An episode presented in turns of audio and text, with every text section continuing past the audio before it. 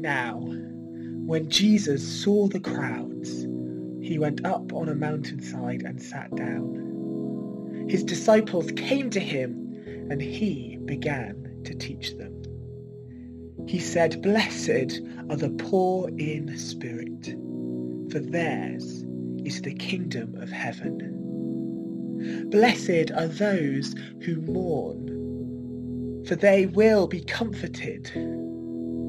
Blessed are the meek, for they will inherit the earth. Blessed are those who hunger and thirst for righteousness, for they will be filled. Blessed are the merciful, for they will be shown mercy. Blessed are the pure in heart, for they will see God. Blessed are the peacemakers, for they will be called children of God. Blessed are those who are persecuted because of righteousness, for theirs is the kingdom of heaven.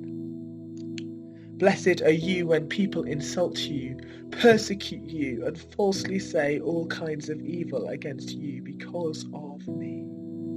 Rejoice and be glad, because great is your reward in heaven, for in the same way they persecuted the prophets who were before you.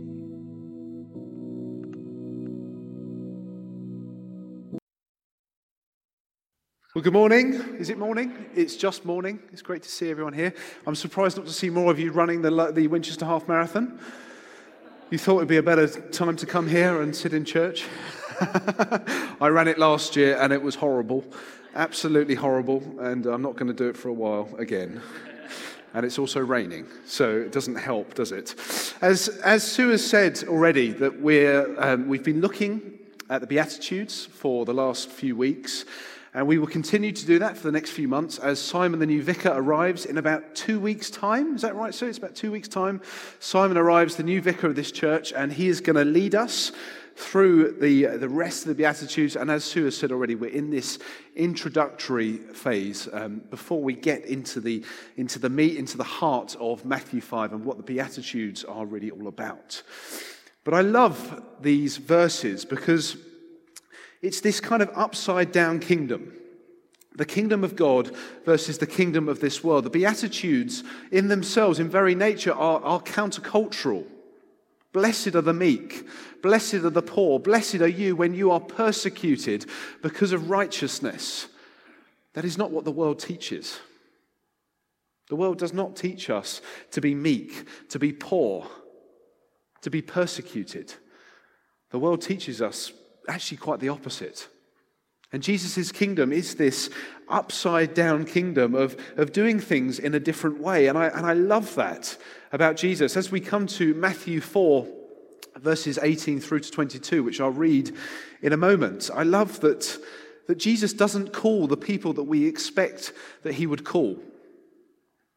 He doesn't go to the intelligent. He doesn't go to the gifted ones. He doesn't go to the people that have it all together. He goes to a bunch of fishermen on a beach and he calls them. He calls them to come and to follow me. And I love that about Jesus. I love that it's countercultural. I love that it's not what the world would do because the kingdom of God is quite different. So I'm going to show us uh, a video clip. Tansy, if we could put the video clip up of what I think um, I'm going to be speaking of this morning about empowerment and how we are called to go and to empower other people. What does empowerment look like? If we could show the video, Tansy, thank you.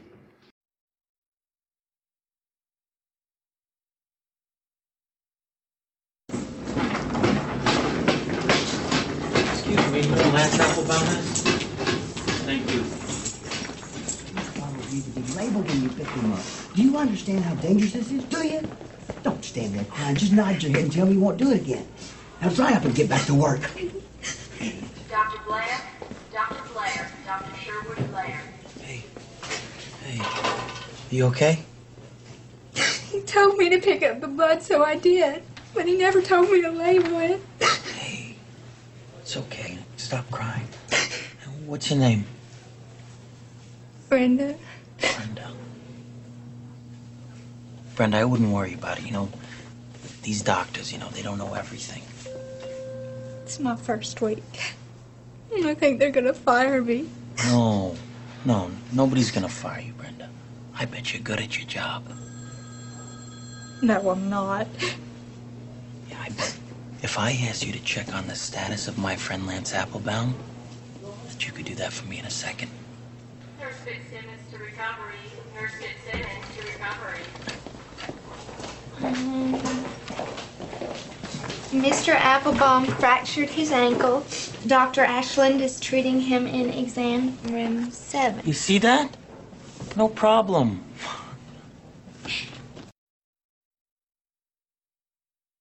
Who's, uh, who's seen this film? Catch me if you can. It's a great film. If you haven't seen it, I'd encourage you to, to watch it. But this is what empowerment looks like. And, and as, as we're looking through Matthew 4, um, 18 to 22, I would say that the kingdom of God is a kingdom of empowerment. That Jesus calls his disciples to empower them to go and to do the ministry that he has placed on their hearts, that he has called them to do. And likewise, Jesus, for us today, as disciples of Christ, has called us, has empowered us, has equipped us to go and to do the ministry that he has called us to do.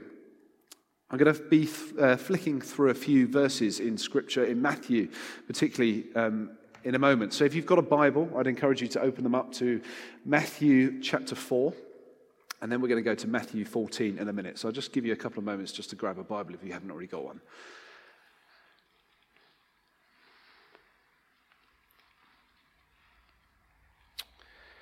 Great. Matthew chapter 4, verse 18. As Jesus was walking beside the Sea of Galilee, he saw two brothers, Simon, called Peter, and his brother Andrew. They were casting a net into the lake, for they were fishermen. Come, follow me, Jesus said, and I will send you out to fish for people. At once they left their nets and followed him. Going on from there, he saw two other brothers, James, son of Zebedee, and his brother John. They were in a boat with their father Zebedee, preparing their nets. Jesus called them, and immediately they left the boat and their father, and they followed him. So, this is the story of, of Jesus calling his first disciples, or his first apprentices. And Jesus, being a rabbi, when a rabbi would do this, it, it's saying a few things. As a rabbi would call disciples or apprentices, it would say a few things. First, it says, I want you to come and to be with me as a rabbi. I want you to become like me as a rabbi, and I want you to go and to do the things that I do. I want you to be with me, to become like me, and to go and to do the things that I do. That's what a rabbi is basically saying to disciples. For us as disciples of Christ, 2,000 years later, Jesus says the same thing. He wants us to come and to be with him, to become like him, to imitate him, and to go and to do the things that Jesus did 2,000 years ago. And that, that part of our faith is, is Matthew 28. That's the Great Commission. That's the practical outworkings of our faith. What does it mean to put this into practice? And, and we should all be about that. It's not just faith in us, it's also an outworking of that faith. To be with me, to become like me, and to do the things that I have called you to go and do. And we see this throughout Scripture. We see that God takes ordinary people. We see this in the Old Testament. He does it with Abraham. He calls Abraham a man that was just going along with life. He, he was doing okay, but he calls Abraham where he is at that time and he gives him a mission. He gives him something to do. The same throughout the whole of the Old Testament. David, King David, as we know, David was a shepherd boy in the field, tending to sheep. And God says, David, you might not be that special in the world's eyes, but actually, I'm going to use you to do something great for my kingdom. You've been chosen by me, you've been anointed by God. David goes on, and as we know, does, does great things for God. He messes up along the way, but God loves him and God uses him. We see this also in the New Testament Matthew, Mark, Luke, John, the Apostle Paul, James, Peter. God takes ordinary people, and because God is with them, he does extraordinary things through them. You see, God sees their potential. Now, normally, if you're looking for someone to, to call, to equip, to, to pass on what you do best, then you're going to look for the best people, aren't you? Doesn't that make sense in the world's eyes? You're, you're going to look for people that are gifted, that, that have it all together. You're going to go to Oxford or Cambridge. You're going to go to the theological college. You're going to go to the seminary. You're going to go to uh, Wall Street. You're going to go to the City of London. You're going to go to the bankers, the investors, the people that have a lot of money. You're going to go to people that have it together, that are the best of the best. That's what the world teaches. And know what I love about this is that because Jesus is not like the rest of the world, because he's God, because he does things differently, he's countercultural, he goes to a bunch of fishermen on a beach most probably illiterate. Most probably, they think between the ages of 14 and 20 years old. Peter, they reckon, uh, scholars would say, is slightly older, but most of the disciples are between the ages of 14 and 20 years old. And Jesus calls these young men who don't have much going for them and says, Come and follow me. And I want you to be like me, to be a rabbi like me, to come and be with me, to believe um, and to become like me, and to do the things that I've done. That's what Jesus is saying. When I read the Bible, and I don't know if you do this, but I personally love to put myself into the text, into the, into the Word of God. What, what is it saying in this context? And, and as I was going into this text of Jesus on the beach calling these disciples, I thought, well, what beach do I know where there's fishermen? And uh, my grandfather has a place in um, a Kent, a holiday home in Kent, a place called Littlestone. And down the road from Littlestone is a place called Dungeness. And some of you, I'm seeing some nods in the room, some of you might know Dungeness. Dungeness, I hope no one here is from Dungeness, but Dungeness is a dump. Dungeness is it's an interesting place. I love it because I grew up going to Dungeness, but little fact for you, it's the largest deposit, deposit of shingle in the whole of Europe. But Dungeness is an interesting place. There's a, there's a power station you go for fish and chips at Dungeness, and the fish are double the size you would get anywhere else because there's a power station there. but it's a funny place. And I imagine Jesus on the beach at Dungeness calling a bunch of fishermen coming in at five o'clock in the morning. See, it's not where the world would go. It's not where you would go if you were hoping to get someone who, who you thought was going to prosper, that was going to do you well. And yet, I love this about Jesus. I love that Jesus does things differently. I love that Jesus calls people that the world would not expect. Jesus is saying to these guys that, that I have faith in you. And Jesus has faith in them before they have faith in Jesus, most probably. Jesus is saying, I believe in you, probably before they've believed in themselves. Jesus calls these guys to come and to follow him. Jesus sees their potential. He sees their potential. He sees that there's something different in them, that they've got something, and he sees their true self. And for those of us in this room that have a close relationship with Jesus, and I hope that's most of us, I hope that's all of us, actually we know that, that it's only Jesus that sees our true self. It's only Jesus that truly knows us, that, that knows what makes us tick, that, that knows what uh, angers us, that what annoys us. He knows what, what makes us happy. He knows everything. And he calls these disciples, despite the fact they haven't got it all together, and he says, Come and follow me. And then he says to them, I want you to go and fish for people. That's one translation of what is said. And this term, fish for people, that we see in Matthew 4, um, is a term 2,000 years ago in Greek that basically means to become a great teacher. So Jesus is saying to these most probably illiterate 14 to 20 year old fishermen, I'm going to make you guys become a great teacher like me. Now we've got to understand that 2,000 years ago, that was really good news. That meant a huge amount to these guys. And have you ever wondered why they just leave everything to come and follow Jesus? Who, who is this man? A rabbi coming to the beach, they've got their family business, they've got their boats, their nets, they've got their money. Jesus says, Come follow me, and they leave. It's because it's good news. Jesus says, I'm going to make you into a great teacher like me. And they jump at it.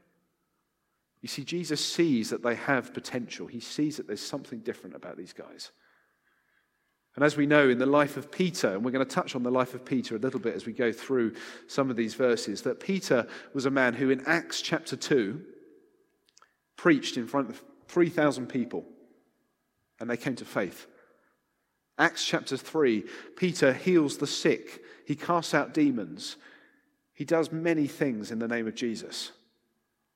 But Peter doesn't just get to that place overnight where he's preaching to 3,000 people and what he says actually makes a difference. This is a process. But it wouldn't have happened if Jesus hadn't seen something in him that was different, something in him that had potential. And Jesus calls that out and he takes these disciples on an incredible journey. That's what the first thing I want to say about what it means to, to be empowered, to go and empower other people as we, as disciples of Christ, are called, is that empowerment is seeing someone's potential. It's seeing someone's potential. Maybe you have someone in your life at the moment who, who you can see potential. Maybe there's someone, a family member, a friend, that you think, oh, if only they could realize their potential.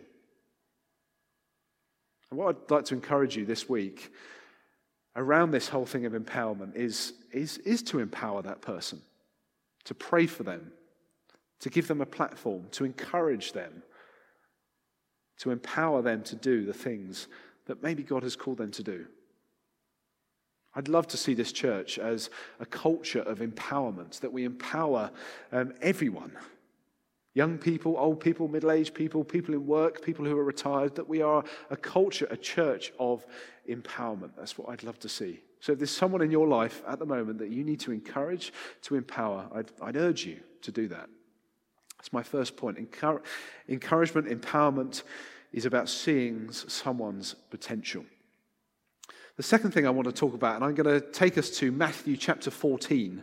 So if you could turn in your Bibles to Matthew 14. We're going to look at Matthew 14. And this again is Peter. I absolutely love this story. And just to give you a bit of context, Jesus has been doing a lot of ministry with his disciples. His disciples have watched what he's doing. They've been with him the whole time. They've seen him do miracles. They've seen him cast out demons. They've seen him raise people from the dead. Matthew 5, we have the Sermon on the Mount. Jesus preaches. They've seen all of this stuff from chapter 4 all the way through to chapter 9. And then we come to chapter 14. Jesus has just got these disciples to go in a boat and to go to the other side of the lake because they're tired. From verse 22, this is what it says Matthew 14, 22. Immediately, Jesus made the disciples get into the boat and go on ahead of him to the other side while he dismissed the crowd.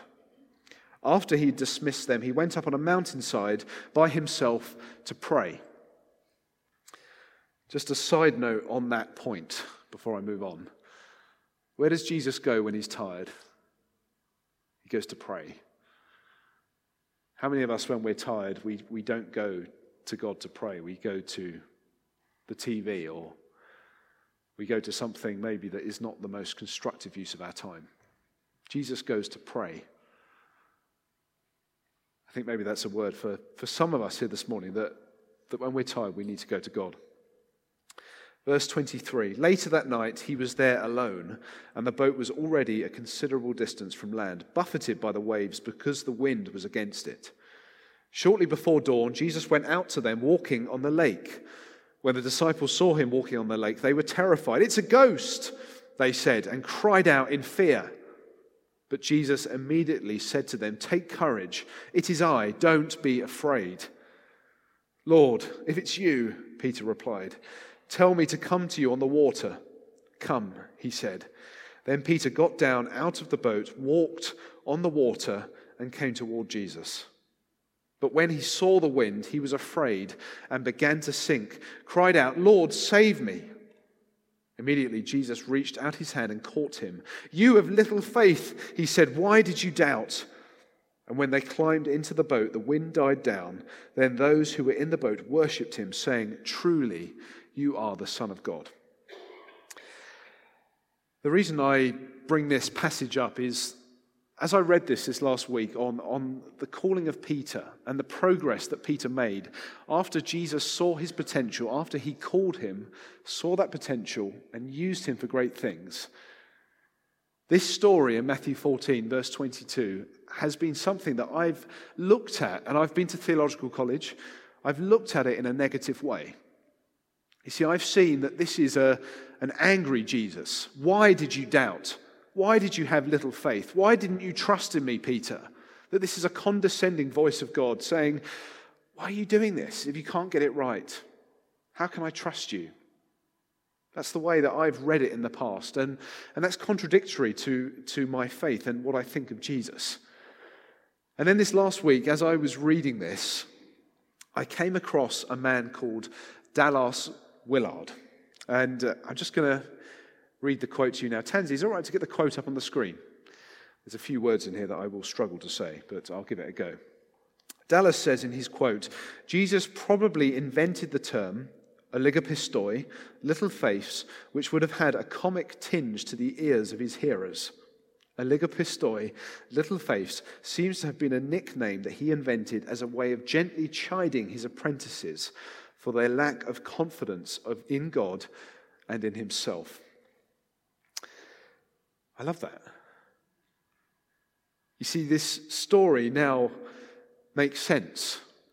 Jesus is not saying, Why did you doubt? You have little faith, in an angry way that someone would say it.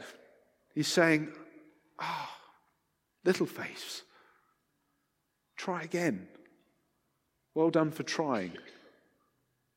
You see, I think empowerment, when we are called and empowered, empowerment sometimes means taking a risk for Jesus. It means taking a risk, it means standing out on a limb for God. You know, and that limb might fall off.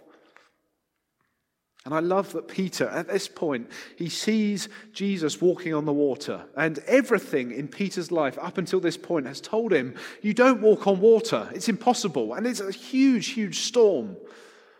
You don't walk on water. And yet Peter sees his Lord, and because he has faith in Jesus, because he trusts him, he jumps out of this boat. Try and put yourself into the story. It's an incredible thing. And Jesus walks towards Jesus. But as soon as he takes his eyes off his Lord, he starts to sink. And Jesus picks him up.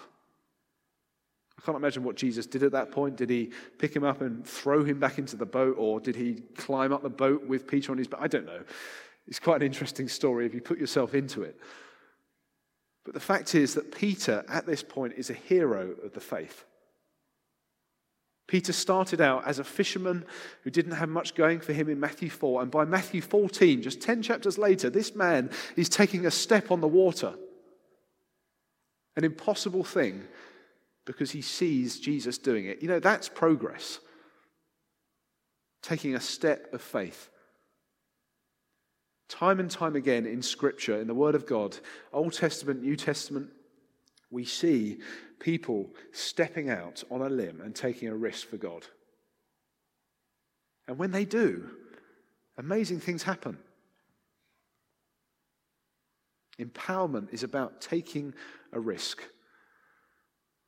Maybe for some of us this morning, there's a risk that we need to take. Maybe there's something that God is speaking to us about that, that we haven't done. Maybe we're scared. Maybe we're worried that if we do, then we'll mess up. Maybe you hear that condescending voice of God saying, Why did you doubt? Why did you have no faith? But actually, it's a voice of God, of Jesus saying, Try again. Give it another go. It's not over. Peter, I'm proud that you tried. I'm proud that you took a step out, that you took a leap of faith.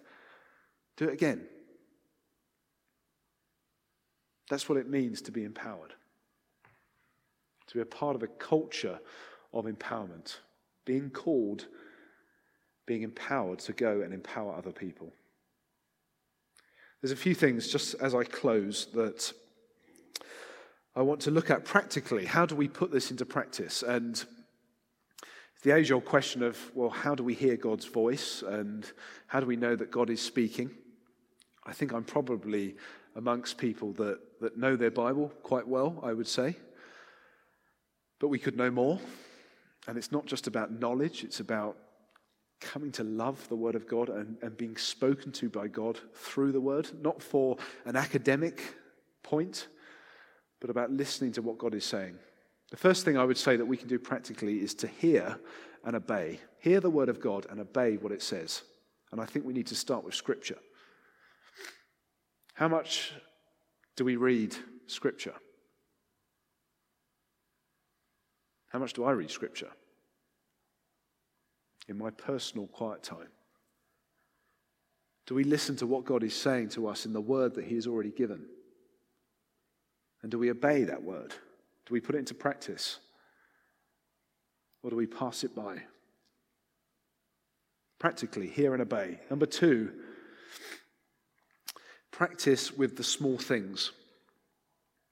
And I would say that, like it is with New Year's resolutions, how many of us we get to New Year, maybe not so much in this room, but we get to the New Year and we think, well, I'm going to achieve 10 things in 2019. And the week has gone and we've quit and we've finished and it hasn't worked and we're discouraged.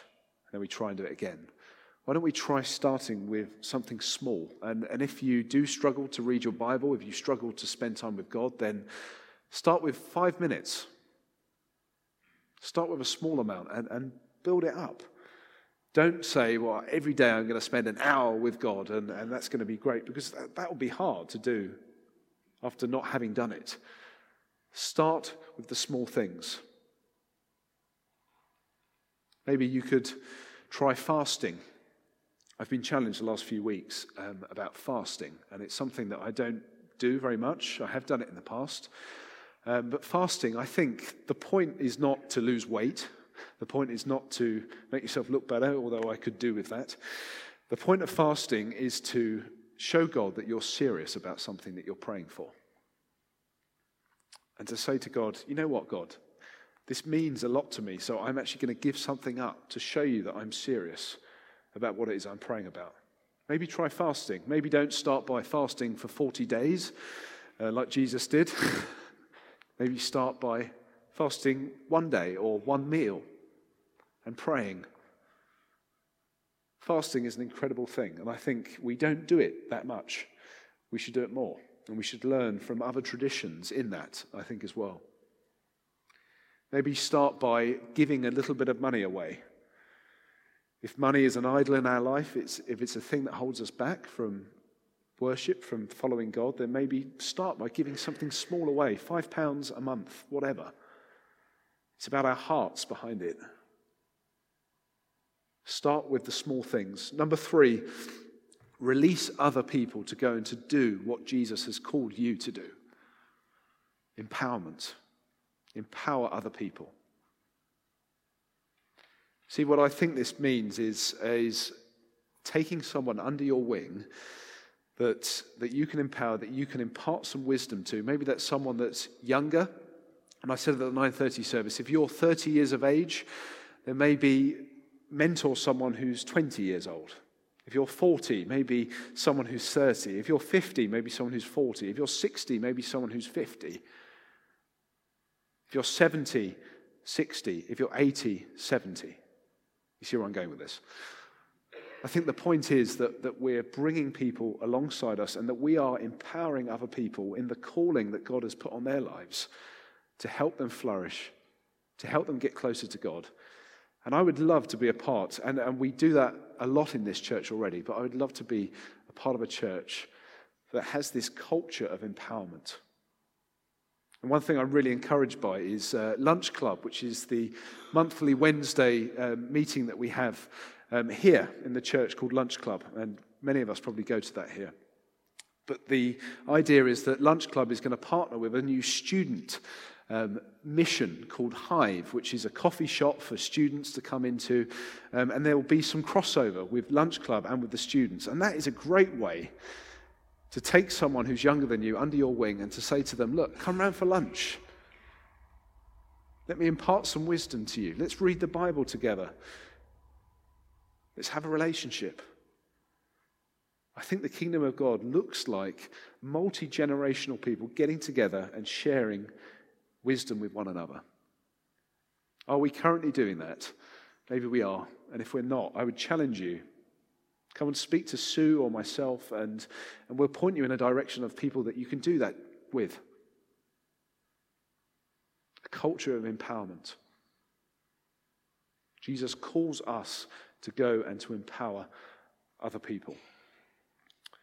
Maybe there's something this morning that I've said that you feel challenged in. Maybe um, it was just a side note on something that you would like to read more of your Bible, or maybe you'd like to spend more time with Jesus.